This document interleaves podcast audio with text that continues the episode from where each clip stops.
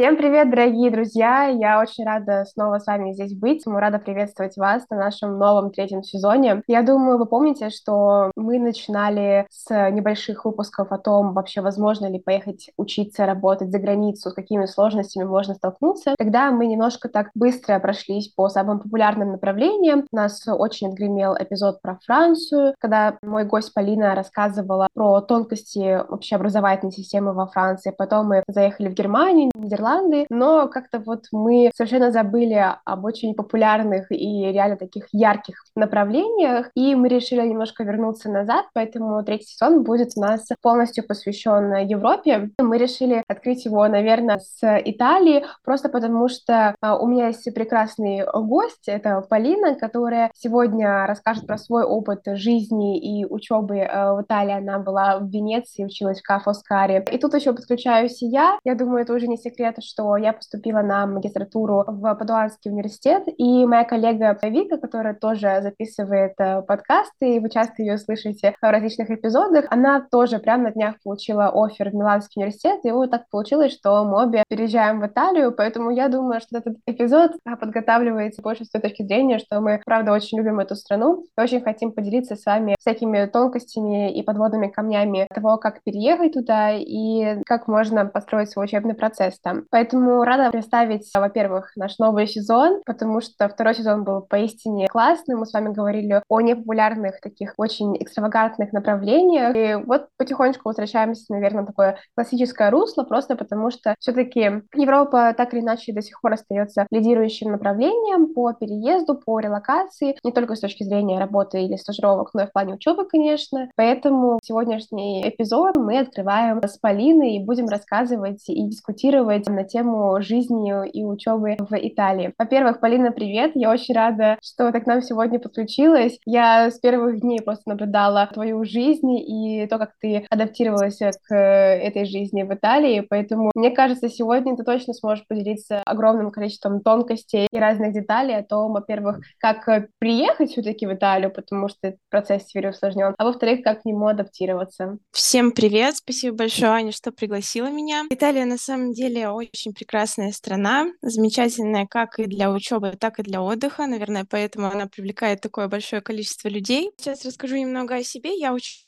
учусь на четвертом курсе факультета менеджмента, направление управления малым бизнесом в РЭУ имени Плеханова в Москве. В прошлом году, как Аня уже упомянула, я ездила по обмену на 6 месяцев в Италию, в университет Кафоскари в Венеции. Также я выиграла Merit-Based Grant от университета, от РЭУ, который покрыл некоторые расходы. Самое интересное в этой поездке то, что мне удалось прорваться, я бы сказала, между ковидом и всей вот этой ситуацией, которая сейчас произошла. И в некоторых сферах я была первооткрывателем, таких как открытие карты, также вообще адаптация в такое сложное время. А я была одной из немногих, кто поехал, потому что многие потом отказались ехать. Соответственно, людей, с которыми сконнектиться насчет открытия зарубежных карт и в целом жизни в такой вот сложный период было немного. Почему я выбрала именно Италию? Потому что часто ездила туда отдыхать, и в целом Италия достаточно такое интересное направление, а именно Венеция, я сначала, если честно, удивилась, то, что там есть институт, оказывается, их там целых четыре. Мне показалось очень интересным. Я начинала учить итальянский язык, также знала французский, поэтому подала в Италию и во Францию. Первая была Венеция, поэтому я туда в целом и поехала. Это очень классно, просто потому что на самом деле, правда, я вспоминаю тот момент, когда ты поехала в Италию, и в тот момент я тоже находилась в Турции, тогда было очень много разговоров о том вообще, как дальше будет устроен образовательный процесс в связи с политической ситуацией, как вообще можно адаптироваться к новым реалиям. Поэтому вот первый вопрос, наверное, который самый часто задаваемый, я вот встречаю его, наверное, на всех форумах, знаешь, телеграм-каналах, различных чатах, как добраться в Европу, если рейсов больше нет? В частности, как ты добиралась и какие, возможно, ты можешь дать советы э, ребятам, которые считают, что все, в Европу больше никогда ехать нельзя, помимо того, что, понятное дело, сейчас это стало намного дороже, но многие думают, что в целом вообще больше никаких нет возможностей добраться в Европу. Да, возможности, конечно, есть и будут. Самое популярное и дорогое — это Турция. Без проблем можно добраться через Турцию, и я думаю, то, что это самый такой оптимальный вариант. Также я знаю то, что некоторые ездят через Сербию, а, но как добиралась я, это целое, конечно, приключение. Э, если вы не хотите приключений, я советую поехать через Турцию, потому что, ну, мне кажется, это самый оптимальный вариант, все так ездят, и вы будете спокойны. А я добиралась через Сталин, то есть, э, когда я ехала в Италию, все, конечно же, было хорошо, я приехала из Москвы в Венецию прямым рейсом, без пересадок, но обратно я добиралась через Сталин. Я вылетала из Венеции в аэропорт Таллина, и, и там у нас была небольшая пересадка, час, чтобы сесть на автобус автобус, который идет в э, Санкт-Петербург. Вот это была достаточно долгая дорога, поскольку самолет еще и задержали. Мой совет — нужно планировать э, достаточно большую пересадку, потому что мы планировали три часа, в итоге она получилась час из-за задержки самолета. Но все прошло достаточно гладко. На контроле не было проверок, то есть просто прошли через ленту. Ничего такого, всех пускали с наличкой, с э, всякими брендами. Дорога была длинная, и ехали мы из Сталина в Питер где-то 6 часов. Соответственно, потом из Питера мы ехали в Москву, и вся дорога занимала где-то вот 24 часа.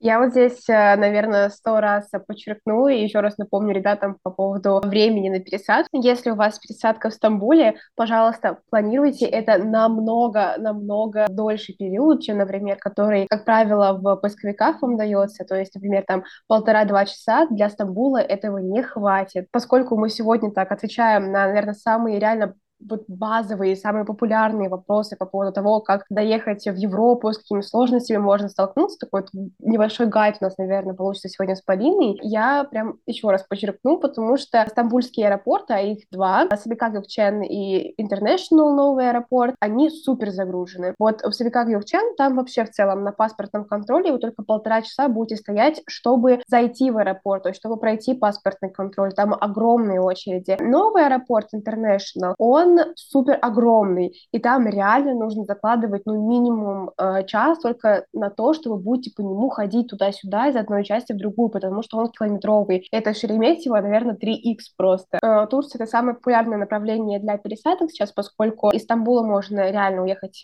в любой уголок мира, но всегда планируйте прям, ну, три часа, наверное, для пересадки минимум, просто потому что, а, рейсы, да, очень часто задерживают, б, в Стамбуле огромные проблемы проблемы с э, багажом. Э, не раз они задерживали выдачу багажа, то есть вы прилетаете, все нормально, и они вам только через час после того, как вы приземляетесь, нач- начинают выкладывать багаж на ленту, на это тоже уходит время. Третий момент, они супер э, ленивые и постоянные очереди, постоянно это очень все долго, медлительно, поэтому пересадка в Стамбуле это очень изнурительно, по своему опыту говорю, как человек, который пропустил там не один рейс. На самом деле вот интересный факт, все мои друзья, которые первый раз приезжали в Стамбул, они так или иначе пропускали рейс. Либо потому что турецкие авиалинии, которые на самом деле, ну, наверное, кроме Turkish Airlines, особенно Pegasus, прям не очень в плане соотношения качества и того, как у них организован процесс прилета, отлета и так далее. Ну и второй момент — это то, что реально очень сложно понять, куда идти, потому что стамбульские аэропорты очень огромные и очень запутанные. И там мало кто говорит на английском на самом деле. Поэтому, да, это очень очень важный момент. Ты, Валина, затронула такой момент по поводу того, что пускали или не пускали с наличкой. Тоже вопрос, который я встречаю очень часто в различных чатах. Это правда ли, что придется вести с собой чемодан наличных, потому что российские карты не работают? И такой тоже вот связан, наверное, с этим вопрос будет про карты. Я думаю, ты тоже слышала, когда политическая ситуация вся эта началась, очень много было новостей и историй о том, что люди не могли получить ВНЖ, либо у них были проблемы с университетом. У меня лично есть история одной моей знакомой, это реальная история, там не из интернета, не из рук в руки, что называется, моей знакомой, которая только поступила, получается, в прошлом году, то есть это был ее первый курс, первый год, она поступила в Милан, и у нее были большие проблемы с открытием банковского счета и получением карты, причем она выиграла стипендию, то есть ей нужна была эта стипендия для того, чтобы туда переводил университет деньги, и вообще в целом, сколько я понимаю, в некоторых университетах такие карты, они даже могут быть как для прохода, если я правильно понимаю, понимаю, то есть вот как у нас mm-hmm. э, используются карточки для того, чтобы в универ зайти, вот они тоже их используют, то есть банковские карты. И вот, в общем, ей даже с учетом того, что у нее было письмо от университета, ей не открыли банковский счет и не дали ей карту, ссылаясь на то, что у нее российское гражданство. Возможно, ты знаешь какие-то такие истории или знаешь, как можно это обойти, или возможно, сама встречалась с подобными ситуациями. В общем, очень хочется разобраться в этом вопросе. Да, вопрос на самом деле очень интересный, и когда я там находилась, я тоже пыталась разобраться, потому что российские карты перекрыли. На первое время я советую принести наличные с собой, потому что никогда не знаешь, что может пойти не так, карту могут не открыть, что-то может еще пойти не так, и, соответственно, лучше всегда иметь наличные с собой. По поводу того, что карты не открывают, лично я на своем опыте не встречала такого. У меня был опыт открытия карты от университета, то есть университет сотрудничает с банком, который выдает карты всем студентам, которые поступают. Ты можешь быть студент по обмену или студент бакалавриата или магистратуры. Туда выплачивается стипендия, если таковая имеется, или эта карта служит проходом в библиотеку или на получение бесплатного обеда, если ты получаешь стипендию. Касаемо карты, э, получить ее была не проблема, проблема была записаться на получение, то есть это может занять э, где-то месяц получения этой карты, потому что итальянцы очень любят бюрократию, и получение карты может занять очень большое время, потому что они очень ценят свой отдых и планируют принять человек 5 в день. Соответственно, это может занять месяцы, и лучше записываться на получение карты заранее. Также ее нужно будет потом активировать, это тоже отдельная история на самом деле. Когда получаешь карту, думаешь, что она уже работает, а нет. Получение карты — это достаточно такой сложный вопрос, но, насколько я знаю, то, что все итальянские вузы студентам дают итальянскую карту, и никаких трудностей не возникает. И причем эта карта дается на 4 или 6 лет. То есть вы после выпуска можете спокойно пользоваться этой картой, ничего с ней не произойдет, платить за нее не надо. По поводу открытия счета отдельно от университетской карты, счет открывается с ВНЖ. То есть если у вас уже есть ВНЖ, вы можете спокойно прийти и открыть счет. Конечно, если они будут говорить то, что вы русская, там мы вам не откроем счет, это все неправильно, и можно на них спокойно пойти пожаловаться. Жалобы в Италии работают, но лучше просто пойти в соседнее окошко к другому сотруднику, чтобы не было никаких недопониманий. Вообще счет отдельно от института открыть можно, но при получении уже ВНЖ. Этот счет уже будет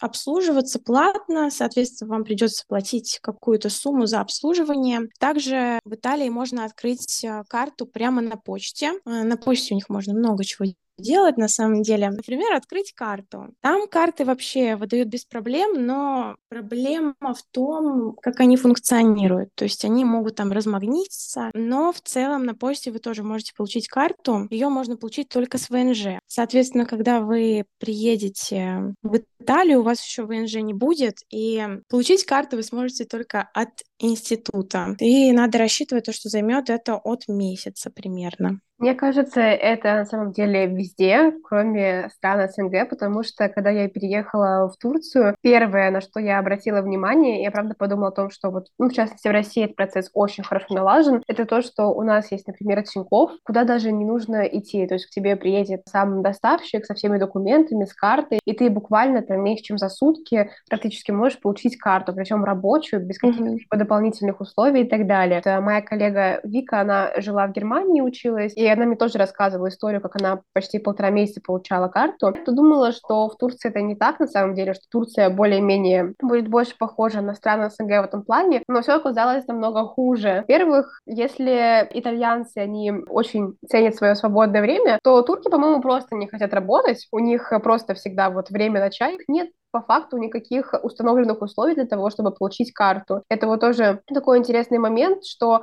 ты буквально можешь пойти в разные офисы одного и того же банка, и у них будут разные условия. Например, есть банк э, Денис, и совершенно вот буквально на одной улице может быть три отделения этого банка, и во всех этих трех э, офисах будет разный депозит, который ты должен положить на карту, чтобы в течение какого-то времени они были заморожены и потом активировались. Совершенно непонятно, какой пакет документов нести. Все еще еще где-то до сих пор открывают без ВНЖ, но это очень мало таких банков, это вообще нужно прям реально поискать. Сейчас практически везде, даже в Турции, открывают только с э, ВНЖ, и наоборот даже э, очень усложнили э, и ужесточили требования для того, чтобы получить карту. Например, с меня даже потребовали выписку о том, где я проживаю, что я не просто так приехала, то, что я реально где-то живу, в этом плане мне очень повезло, что я живу в общаге, и мне легко можно было получить эту выписку. Ну вот, и я ждала почти полтора месяца тоже эту карту, она мне приходила частями. То есть она мне пришла сначала сама карта, потом документы карте, потом пин-код карте. Вот это меня просто убило, когда тебе буквально там 3-4 цифры пришли отдельным письмом, и я ждала это письмо там недели три. В этом плане, конечно, в России, наверное, вот это то,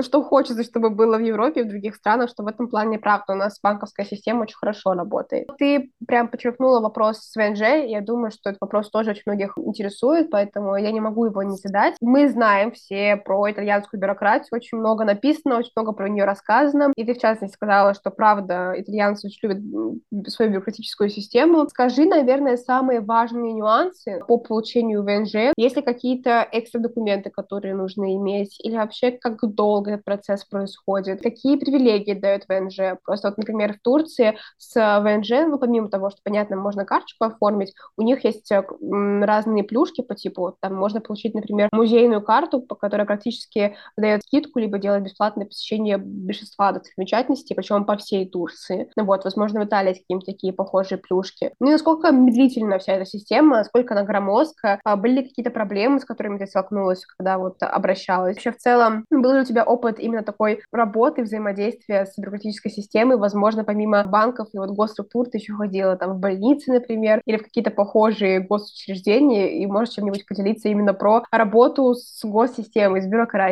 Да, Италия достаточно бюрократическая страна, я думаю, то, что это ни для кого не секрет. На самом деле, оформление ВНЖ занимает достаточно много времени, и может получиться так, что вы получите на руки уже просроченный ВНЖ. Это норма, поэтому лучше не медлить и подать на него в первые дни после приезда, так вероятность того, что вы его получите раньше, возрастает. Вот, но чтобы оформить ВНЖ, недостаточно просто прийти куда-то и податься, конечно же. Есть э, целый список документов, но облегчает это все то, то, что большинство документов — это те документы, которые вы подаете на визу. После того, как вы получите визу, вам возвращают второй пакет документов со словами «это на ВНЖ». Вот, и потом эти документы нужно взять с собой и, соответственно, приложить к пакету когда вы получаете ВНЖ. Чтобы получить ВНЖ, нужно сходить на почту. Как я уже говорила, почта — это просто, мне кажется, то место, где итальянцы проводят большую часть своего времени, потому что они там делают просто все. Чтобы подать на ВНЖ, нужно прийти на нашу замечательную почту, получить там кит для ВНЖ. За этим китом тоже охотятся все студенты, потому что их а, почему-то в Италии мало и ездит на разные почты, чтобы его получить. Его нужно заполнить и также приложить пакет документов с визы. Также нужно оформить страховку на год. Они должны видеть то, что вы будете в безопасности, все с вами будет хорошо. По поводу страховки я столкнулась с, с итальянской страховкой. Я познала бюрократию в больнице, потому что я ходила в итальянскую больницу, еще там находилась. Но мой совет по поводу итальянской страховки лучше оформлять сразу тессеру санитарию, как у итальянцев. Этот вариант немного дороже, то есть он стоит 150 евро. Этот вариант намного лучше, потому что эта страховка действует как страховка итальянцев. То есть вы спокойно можете обратиться в больницу, вас спокойно может увезти скорая, и вы не заплатите ни копейки. Но единственное то, что за прием к врачу придется заплатить а, где-то 20 евро, а все остальное вам будет бесплатно бесплатно. Также по ней можно некие получить скидки в аптеке. Есть еще несколько видов страховок. Это в Italy, очень популярная на самом деле страховка среди студентов, потому что она стоит э, где-то 100 евро, то есть она дешевле на 50 евро, но, ребят, это не стоит того, лучше оформить итальянскую. Потому что я слышала очень много историй, когда люди обращались в больницу с этой страховкой, им потом ничего не возместили, то есть они сначала платили из своих денег, им должны были возместить, но этого не произошло произошло. Соответственно, лучше быть как итальянцы, оформить тессеру санитарию, которую мы тоже оформляем на почте. То есть нам дают специальный бланк, мы там все заполняем, отсылаем вместе с ВНЖ. Также вы можете воспользоваться русской страховкой, любой, которую можете представить, но я не думаю, то, что Россия вам тоже будет возмещать. То есть чисто для получения ВНЖ можно, но если вы хотите там ходить в больницу или вдруг вам станет плохо, то я не думаю, то, что вы получите какие-то возвраты денег. Также вам нужно будет купить купить марка Добола. Это можно купить в обычной табакерии. Это как наш киоск Роспечати. Это стоит где-то 20 евро. И все вот эти документы вы относите опять на почту заполненный кит, страхов, документы с визы, марку. Отправляете это все на почте. Отправка тоже стоит 100 евро, и того вы за ВНЖ отдадите примерно 270 300 евро. Поэтому, говоря о деньгах, лучше, конечно, иметь деньги с собой, потому что никогда не знаю, что случится. И вот, допустим, за ВНЖ вы отдадете только 300 евро. Говоря про привилегии с ВНЖ, я не заметила так много привилегий. Это просто легальная жизнь и учеба, также возможность оформления страховки, ну, также безвизовое путешествие по Европе, конечно же, и дальнейшая возможность конвертации ВНЖ уже в гражданство, общества, но это тоже занимает достаточно долгий срок. В целом это того стоит, потому что, ну, все-таки лучше жить легально в Италии, пользоваться всеми благами. После того, как вы отправите все вот это на почте, вам дадут речевуту. Это чек, на котором будет написано, когда вам нужно прийти и куда? Для того, чтобы вам сделали отпечатки пальцев и вы донесли документы на ВНЖ, если какие-то отсутствуют. Потом вам опять назначат дату уже на получение ВНЖ, и, соответственно, вся эта процедура может длиться от 3 до 6 месяцев, до 9. То есть это кому как повезет, на самом деле. Никаких Привилегий со скидками я не заметила с ВНЖ. Привилегии со скидками у вас будут с итальянской картой, то есть вот эта карта, которую вам дадут для получения стипендии, где будет написан ваш университет. Вы эту карту показываете в европейских музеях, и почти во все европейские музеи проход бесплатный, либо стоимость очень-очень снижена. Я тогда задам вопрос, э, который, наверное, лежит на поверхности. Ты сказала о том, что вот очень важно иметь с собой достаточное количество наличных, поскольку очень много уходит. Есть ли возможность как-то отправлять в Европу, поскольку я знаю, что вот э, с Турцией, ну, плюс-минус проблема решена, поскольку есть э, Corona Pay, есть контакт, это через Kiwi кошелек, то есть это специальные офисы, как-то их отправляю, просто пользуюсь Corona Pay, вот поэтому здесь вот не знаю очень много. И есть есть Unistream, тоже у них офисы и приложение со своей карты, и плюс-минус как-то удалось этот процесс настроить. Не скажу, что это супер удобно, но вот после того, как я получила турецкую карту, плюс-минус стало намного проще, поскольку через Corona Pay можно сразу отправить на турецкий счет на IBAN, то есть просто через приложение как бы дополнительное ты отправляешь своей российской карты на свою турецкую карту. С итальянской картой можно ли как-то этот процесс настроить, или он очень сложный, и вот как-то в Европу отправить практически нереально сейчас? Сейчас? Ну, на самом деле, варианты, конечно же, имеются, но все варианты, которые может предложить нам этот мир, они действуют с итальянской картой. То есть, если у вас нет итальянской карты, вы не можете принять деньги, поэтому, соответственно, лучше их привозить заранее. Вы можете открыть карту Union Pay. Я знаю то, что есть, допустим, такая карта в солидарности в банке. То есть ее можно спокойно открыть и пользоваться ей за рубежом в Европе. То есть можно снимать снимать с нее деньги с минимальной комиссией и оплачивать все покупки. Пока что такой вариант есть, и он не закрылся. Даже наоборот э, набирает обороты. То есть я вот смотрю сейчас тоже все беседы, которые есть, и все ребята советуют вот именно Union Pay. А я знаю, что он есть во многих банках, но ребята вот именно пользуются солидарностью. Все у них работает, то есть э, спокойно можно положить рубли, приехать в Италию и спокойно расплачиваться. С итальянской картой, конечно, возможности безграничны, можно отправить хоть через крипту. Все дойдет. Без итальянской карты вот можно воспользоваться, например, Union Pay. Поняла тогда, хорошо. На самом деле про Union Pay я тоже очень много слышала и разбиралась. Мне, по-моему, советовали как раз солидарность, и у Альфа, по-моему, есть тоже эта карта, да и у Почты банка тоже есть. В общем, если кто интересуется, у достаточно большого количества банков появились такие карты, так или иначе. Вот. Единственное, к чему, я думаю, нужно быть готовым, так к тому, что вам нужно оформить ее, пока вы будете в России, то есть дистанционно ее оформить практически mm-hmm. нереально, особенно если у вас не было счета до этого в этом конкретном банке, за нее нужно будет заплатить. То есть я знаю, что меньше пяти тысяч, по-моему, сейчас открытие не берут, поэтому вот нужно будет выложить пять тысяч за ее открытие,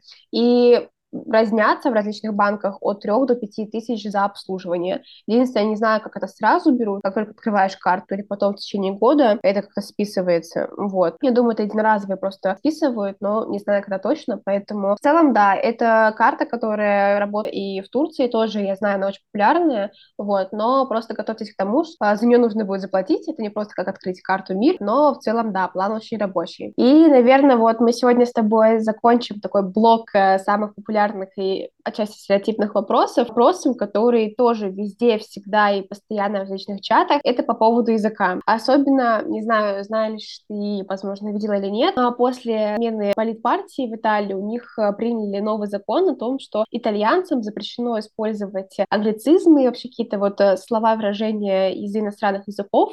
У них очень такая сильная ужесточенная политика на то, чтобы укорениться в том, что итальянцы должны говорить только по-итальянски. Поэтому очевидный вопрос, стереотип ли тот э, факт, что итальянцы вообще не говорят на английском языке, или все-таки это не стереотип? Я бы сказала, что это стереотип, но надо учитывать то, что я жила все-таки в достаточно туристическом городе Венеции. А я бы сказала то, что там на английском говорят даже лучше, чем у нас а, в Москве, потому что там говорят на английском везде. Но, но, если вы пойдете куда-нибудь на почту или в больницу, то там половина людей говорит на английском, половину нет. А в таких туристических местах, то есть там музеи, знаю, там магазины, кафешки, то есть все говорят спокойно на английском. Я слышала, да, то, что сейчас а, происходит в Италии, но итальянцы сами против этого, поэтому нет такого, то, что они вдруг перестали говорить на английском языке. А надо учитывать то, что город от города, конечно, отличается очень сильно. Я слышала то, что на Сицилии, например, по-английски очень мало людей говорит, то есть если вы едете на Сицилию, допустим, то вам, конечно, нужен итальянский, а на севере севере и в таких городах, как Венеция и остальных таких туристических достаточно городах и студенческих, там очень много людей говорят по-английски, потому что там очень много просто туристов, и если они будут говорить по-английски, то, конечно, будет меньше выручки. Итальянский в Италии важен, не стоит про это забывать, если вы в дальнейшем захотите устроиться на работу или столкнетесь с тем, то, что вам нужно будет пойти в больницу. Конечно, лучше знать итальянский, потому что вы будете их лучше понимать, понимать, потому что на английском они э, говорят очень примитивно и бывает могут вас не понять или вы их. Но а, если вы будете заказывать кофе на итальянском, оно будет дешевле, чем на английском. Это факт, это факт, проверенный мною. Когда мы только приехали, я зашла в одну кафешку, которая находилась рядом с моим домом, и у них обычно нет цен, то есть нет такого, то, что вы приходите в кафешку, и там вам цены прям на всей стене, как у нас. Они вам просто говорят цены уже в конце, когда вы выбрали выбрали. И я заходила в начале, когда я только говорила на английском, с меня взяли там что-то около 4 евро. Потом я зашла через время, все тоже сказала на итальянском, и с меня взяли что-то евро 70, евро 70, чтобы вы понимали, большой кофе стоил и булочка на итальянском, поэтому учите итальянский. Даже если вы не хотите работать, а просто хотите сэкономить, то это, говоря про а, государственное учреждение, я однажды пошла в аптеку, и женщина лет 60 спокойно говорила со мной на английском. То есть она она явно была итальянка, но она спокойно говорила со мной на английском. Причем не так, то, что у меня там горло болит. Достаточно такая углубленная лексика. И она, соответственно, все понимала и мне тоже отвечала. Когда ты идешь на почту, как будто забывают английский и начинают изъясняться жестами. Почта — это вообще очень такое нелюбимое место, вам придется ходить туда часто, но там они английский почему-то очень плохо понимают, э, либо не хотят понимать. А также у меня была ситуация в больнице. Да, я однажды попала в больницу. Произошла такая ситуация, то, что медбрат понимал английский, а врач не понимал английский. Соответственно, медбрат мне на корявом английском все переводил, что говорит врач. Было очень весело, но иногда медбрат ничего мне не говорил, а просто там, я не знаю, брал кровь из вены, и меня это все очень напрягало. Я заметила то, что некоторые врачи говорят на английском очень хорошо, некоторые нет. Но если вы хотите хорошо жить в Италии, то, конечно, конечно, знание итальянского — это очень важный фактор. Так, в целом, жить без э, итальянского в Италии можно. Но если вы не будете ходить в банки, аптеки, э, больницы, почты и так далее. В туристических местах э, жить комфортно и на английском. Мне кажется, это работает на самом деле везде, это такой рабочий лайфхак, просто потому что вот Я часто сравниваю итальянцев с турками, просто мне кажется, что менталитет немножко похожий, что они любят э, свою нацию, очень любят свою культуру, очень любят то, как они вообще относятся к а, самим себе, и поэтому, когда ты приезжаешь в Турцию, как только ты начинаешь говорить на турецком, сразу жизнь, она становится вообще совершенно других крас, просто потому что к тебе по-другому относятся, к тебе будут много более внимательные, будут помогать. Ну, в целом турки так очень отзывчивые, но вот если только заговоришь с ними на турецком, то это изменяет ситуацию в два раза очень кардинально, вот, и цены тоже автоматически снижаются, все готовы тебе за бесплатно помочь, что-нибудь дать попробовать, показать и так далее, но на самом деле мне очень сильно не нравится эта культура постоянного обмана туристов, просто потому что есть ощущение, что для того, чтобы просто путешествовать по миру, тебе обязательно нужно знать все тонкости, детали, все, не знаю, подводные камни той страны, куда ты едешь, нужно знать все языки, нужно иметь обязательно связи с людьми, которые там живут, иначе именно как-то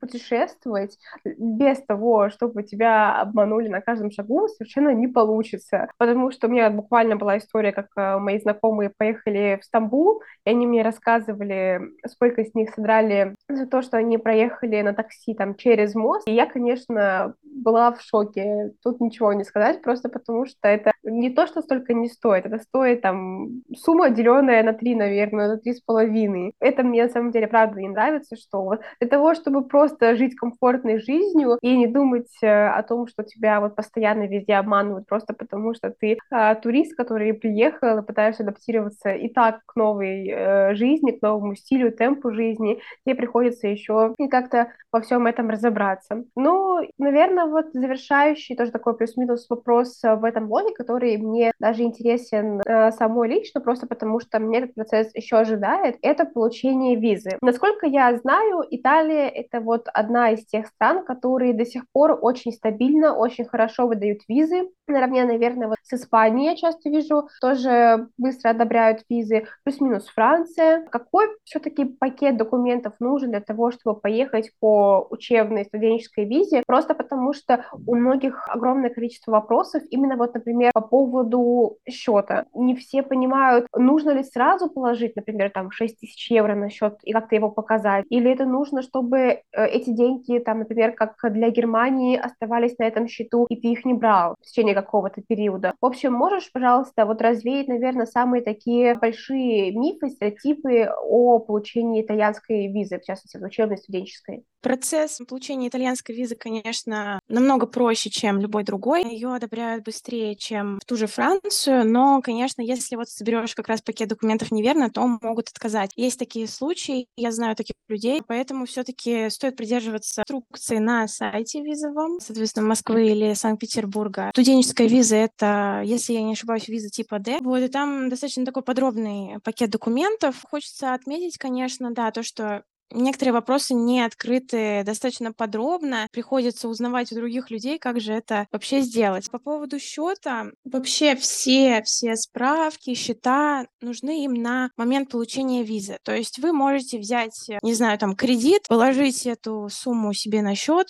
или счет родителей, если они за вас платят. Вы просто показываете этот счет, берете справку и все. Потом им вообще все равно до вашего счета, потратили вы деньги, не потратили. То есть есть это чисто нужно на момент получения визы. Также я бы советовала ознакомиться заранее с этим пакетом документов, потому что там есть очень много подводных камней, один из которых, если за вас платят родители, такой момент есть, а, это апостиль. Апостиль нужно ставить на свидетельство о рождении. Апостиль — это такое ужасное слово, мне кажется, с которым а, знаком каждый поступающий, потому что вам придется ставить апостиль и на диплом, и на аттестат, если нужен там школьный аттестат, и также на свидетельство о рождении. А чтобы поставить этот апостиль на свидетельство о рождении, вам придется ехать в родной город. Вот, и, соответственно, нужно заботиться об этом заранее, если вы живете в другом городе. Это, этот процесс тоже достаточно долгий, вам нужно там будет пойти в соответствии соответствующие органы, чтобы вам поставили этот апостиль, потом это все нужно будет переводить, заверять в консульстве. Вот это самый такой острый, наверное, вопрос, который у меня встал, потому что когда ты собираешь документы, ты не представляешь то, что тебе нужно будет еще там ставить э, кучу э, печатей на какое-то свидетельство о рождении.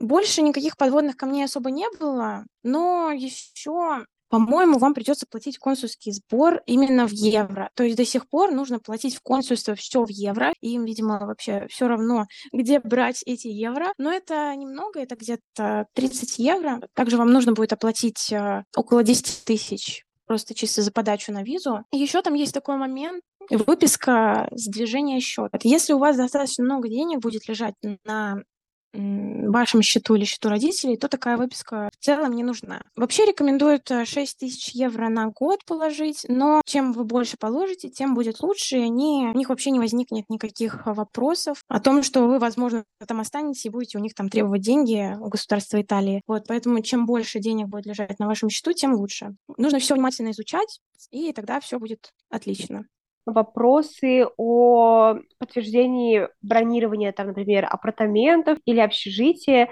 Часто ребята сталкиваются с такой ситуацией, вот, например, про стипендию ДСУ, я думаю, то есть сто процентов знаешь, что, вот, например, результаты этой стипендии, которые чаще всего получают наши студенты из СНГ, они приходят осенью, даже скорее вот ближе к декабрю. И, соответственно, подтвердить то, что они получат общежитие, у них нет возможности на этот момент. Вот как подтвердить то, что ты там где-то будешь проживать. Неужели нужно будет на все это время, там, например, на год бронировать какой-то, там, например, какие-то апартаменты или какой-то хостел, не знаю, отель и так далее. Как вот можно этот момент решить? Мгм. Да, а, очень хороший вопрос на самом деле. По поводу жилья, то есть вам нужно сразу предоставить контракт на, ну, вот если вы едете на 6 месяцев, то на 6 месяцев, если едете на год, то на год. Соответственно, по поводу общежития и стипендии ДСЮ, вы не сможете никак это подтвердить. Как ребята делают, они просто бронируют какой-то отель на месяц, или там на неделю и пишут расписку, то, что они обязуются найти жилье, и у них достаточно денег на счету. То есть вот деньги на счету — это такой весомый аргумент, то, что у вас все будет хорошо. И чем больше денег, тем больше возможностей. И вы можете сделать спокойно вот такую вот расписку, то, что у вас есть отель. Насколько я знаю, ребята даже прикладывали не оплаченный отель, а просто забронированный на букинге. А, но я думаю, то, что лучше все таки оплатить на первую неделю. И просто расписку прикладываете о том, что а, вы дальше будете искать жилье и снимать, соответственно, те деньги, которые у вас есть на счету. Также вот интересный момент показать то, что у вас есть 6 тысяч на счету, и вы не можете показать это стипендии ДСЮ, потому что вы еще ее не получили, и никаких списков о том, что вы ее получите, еще нет. Но очень интересный момент. Вы можете подавать на merit-based стипендию, которая есть во многих вузах, и она уже, результаты ее приходят где-то в июле, и, соответственно, вы можете с этими деньгами подаваться на визу. То есть у вас, допустим, merit-based стипендия будет там 7 тысяч, и вы можете показать то, что вот у меня есть merit-based стипендия, никаких у меня денег на счету нет, но вот у меня есть стипендия. И это все вам одобрят. Но Стипендия ДСЮ сюда не подходит, потому что ее результаты узнаются да, ближе к декабрю, и, соответственно, то, что вы на нее подали, еще не означает э, для итальянцев то, что вы ее получите. Вот, соответственно, э, лучше, конечно, ехать с контрактом на жилье, но найти квартиру в Италии тоже достаточно сложно. Я ехала уже с контрактом на жилье на 6 месяцев. Квартиру мы нашли на Фейсбуке. Это очень популярно в Италии, если вы э, будете искать. Есть также очень много сайтов, там subito.it, еще очень-очень много. Но если вы хотите быстро найти квартиру, то я советую Facebook. Там нет комиссии от агентства, которое обычно составляет очень много, и можно квартиру найти очень легко и быстро. Вот, и вы сразу связываетесь с владельцем, а ему все потом перечисляете, он вам готовит договор, вы с этим договором спокойно идете подаваться на визу. Потому что, насколько я знаю, то, что получение общежития по ДСЮ — это такой спорный момент, потому что ДСЮ вам могут дать стипендию, а общежитие нет. Это никто не знает, дадут вам общежитие или нет, потому что очень мало мест. Ну, я бы лучше сначала нашла какую-то квартиру, а уже потом, если вдруг дадут общежитие, то как-то съехать, найти кого-то вместо себя, договориться, э, чем потом остаться без жилья. Ну и давай немножко перейдем к более приятным разговорам, уже не про такие большие насущные проблемы, про то, как ты училась все-таки в Италии и какие-то вот э, достоинства, недостатки, которые, возможно, ты можешь выделить вот по сечении времени в отношении отношении образовательной системы в Италии, потому что все-таки мне кажется, что студентам из СНГ очень импонирует итальянская система образования. Очень много у нас ребят э, постоянно э, переезжают в Италию и хвалят ее. Можешь объяснить ребятам, почему ты можешь сказать, что итальянская система, она классная, она хорошая, какие у нее есть достатки, но, возможно, что ты хотела бы немножко модернизировать? В итальянской системе я, конечно, вижу больше плюсов, чем минусов. На самом деле плюсов э, вообще достаточно много. Начнем с того, что, что вы получаете европейский диплом и жизнь в стране с приятным климатом. Я считаю то, что это такой достаточно решающий момент, потому что очень приятно выйти зимой и не видеть слякоть и снег. Я бы хотела отметить то, что Италия одна из немногих европейских стран с щедрыми стипендиями. Очень много ребят их получают, как и need-based, так и merit-based. Легко покрыть плату за учебу и другие расходы, как еда, жилье и так далее. А, но при этом Италия славится высоким уровнем образования. То есть вы не только можете учиться там практически бесплатно, но и также получать достаточно хорошее образование. А, хотелось бы тоже отметить учебу на английском языке, и достаточно много учебных программ, но на английском именно. Насколько я знаю, то, что Италия одна из немногих стран, где учеба на английском достаточно так распространена, и даже сами итальянцы идут учиться на английском языке, то есть вы не думаете, то, что вы попадаете только в такое интернациональное комьюнити, где все приехали из СНГ или из стран Азии. Там а, большинство студентов на самом деле итальянцы, итальянцы, то есть вы будете учиться на английском просто с итальянцами. И в этом тоже достаточно много плюсов, потому что эти ребята все могут вам объяснить, они тут живут, учатся, а, и если что, могут вам помочь. Учеба в Италии достаточно комфортная. Я для себя выделила вообще очень много плюсов. Например, можно выбрать предметы, которые вы хотите изучать. Конечно, на каждой программе есть обязательные предметы, которые вы будете учить. То есть вы можете учиться на менеджмент, но взять право и так далее. То есть если вы считаете, то, что это вам пригодится в карьере,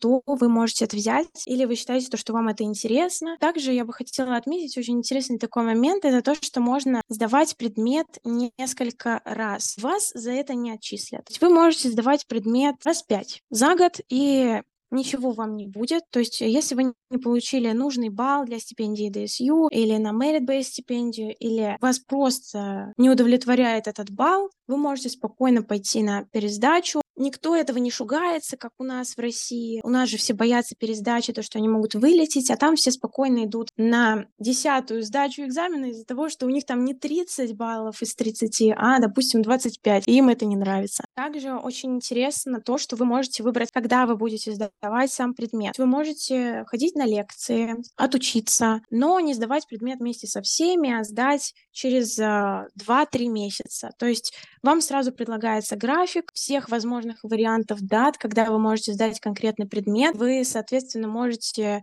выбрать любой, любую дату и зарегистрироваться на этот экзамен. Причем вот зарегистрироваться очень-очень важно, потому что регистрация может закончиться за неделю, за две до экзамена, и вы просто можете не попасть на этот экзамен из-за того, что вы забыли зарегистрироваться, и всем будет все равно. Также в чем плюсы учебы в Италии, это то, что вы можете поехать по обмену в большое количество стран. А, можно поехать даже в США, даже в ту же Англию или по Европе. То есть очень много программ, а, тоже с щедрыми стипендиями. И эти стипендии идут дополнительно к стипендии DSU. То есть вы даже, можно сказать, обогатитесь, поехав на программу обмена. А это на самом деле очень тоже интересный такой опыт. И если будет у вас такая возможность, то почему бы и не. Также, что очень интересно, это то, что вы можете податься на ВНЖ по поиску работы на целый год после выпуска. Я знаю то, что это есть во многих странах, но в Италии это тоже распространяется, и вы спокойно можете доучиться и искать работу еще целый год. И также очень интересный момент. А, допустим, вы учитесь на магистратуре два года, и вы можете продлить себе учебу. Легально продлить себе учебу со стипендией, ребята. Как это работает? Вы оставляете часть своих экзаменов на третий год, говорите то, что вы не успеваете, вам продляют. Но, конечно, есть такой момент, то, что вам могут одобрить не всю стипендию, но вам могут ее одобрить, и э, того вы можете поехать не на два года, учебы по магистратуре, а на целых три, плюс потом получить ВНЖ по работе, это уже будет четыре. Также стоит отметить то, что в Италии отсутствуют семинары. Я очень удивилась такой системе образования. Это комфортно, но после учебы в России очень удивляет. То есть вы сидите просто всем потоком, человек 200-250, и сидите на лекции полтора-два часа. А, и лекция у них проходит в интерактивном формате, то есть вы можете также рассказывать презентации, решать задачи, или профессор вас может просто спрашивать какие-то вопросы, то есть тут же а, рассказал материал и спрашивает по вопросам. А за это обычно никаких баллов не ставят, и в связи с тем, то, что у них очень мало лекций, у них очень мало задают. Но из этого вытекает минус. Минус в том, то, что вам придется учиться самостоятельно. Очень много. У них очень много выделяется времени на самостоятельную учебу. То, что вы прошли на лекции, недостаточно, чтобы сдать экзамен. Обычно профессора рекомендуют какие-то книги,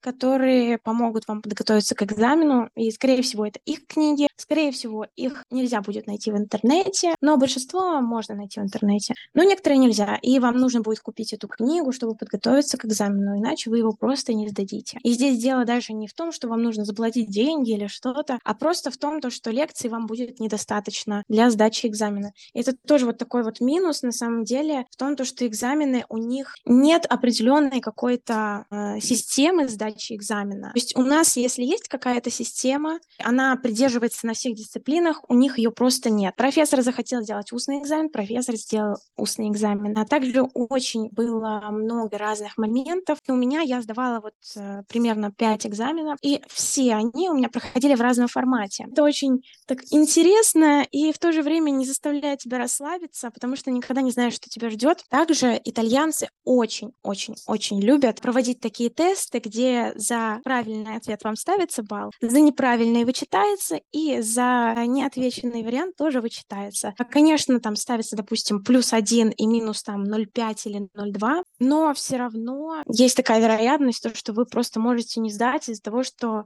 вот мы привыкли в России, то, что не знаешь, лучше не отвечай. У них такого нет. Вообще мы в России же привыкли, не знаешь, ответь, как думаешь, но в Италии такого не прокатит. Э, лучше все знать, лучше все знать, чтобы все сдать с первого раза и не ходить на пересдачи. Минус, наверное, еще заключается в том, то, что учеба идет потоком. Какие-то моменты некоторые студенты могут не усвоить, но это уже зависит от самого студента. Я лично не нашла никаких минусов по учебе в целом. То есть мне было комфортно ходить на лекции вместо семинаров. Достаточно интересный формат. Конечно, ко всему можно привыкнуть, к тестам тоже можно подготовиться. А лучше готовиться к этому всему заранее, потому что могут ожидать не самые приятные сюрпризы. Ты так интересно рассказывала, что я просто заслушалась и на самом деле просто потеряла любой счет э, времени. И знаешь, наверное, потихонечку будем близиться с тобой к завершению нашего эпизода. Скажи, пожалуйста, почему все-таки в Италию так хочется каждый раз возвращаться и возвращаться? Вот что тебя заставляет любить ее? Чем она так тебе импонирует? И почему все-таки вот даже после того, как ты пожила, ну, считай, практически полгода, тебе до сих пор хочется туда вернуться?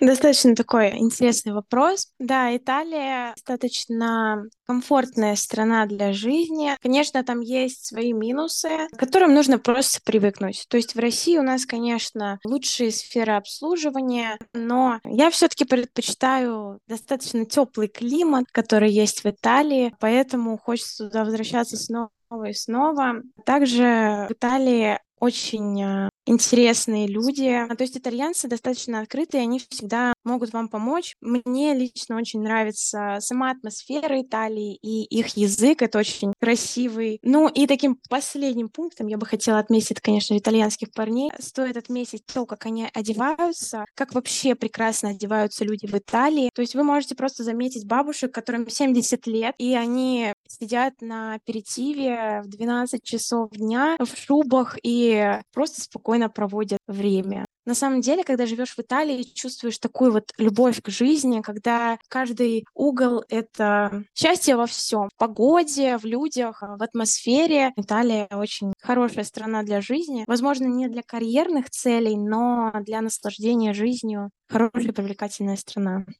Вот на такой прекрасной Дольче Вита мы, наверное, сегодня закончим э, наш сегодняшний эпизод. Я просто слушала с таким э, невероятным ощущением, как Полина рассказывала сегодня про свой опыт, и не знаю, как вы, слушатели, но я точно почувствовала вот именно насколько искренне, насколько сладко Полина рассказывала про жизнь, про учебу в Италии. И я думаю, что сегодня Полина точно смогла доказать, что учеба в Италии — это больше, чем реально, да, наверное, как и во многие направления. Есть определенные трудности, с которыми нужно столкнуться, но они есть везде, когда ты переезжаешь и пытаешься адаптироваться к новому стилю, ритму жизни. Я думаю, что те ребята, которые сомневались поехать там в Италию или в какую-нибудь другую страну, точно становятся после нашего эпизода на Италии. И если они переживали по поводу различного рода бюрократических э, или иных сложностей, они поймут, что это более чем решаемо, и спасибо за твой опыт, за то, что ты к нам сегодня присоединилась.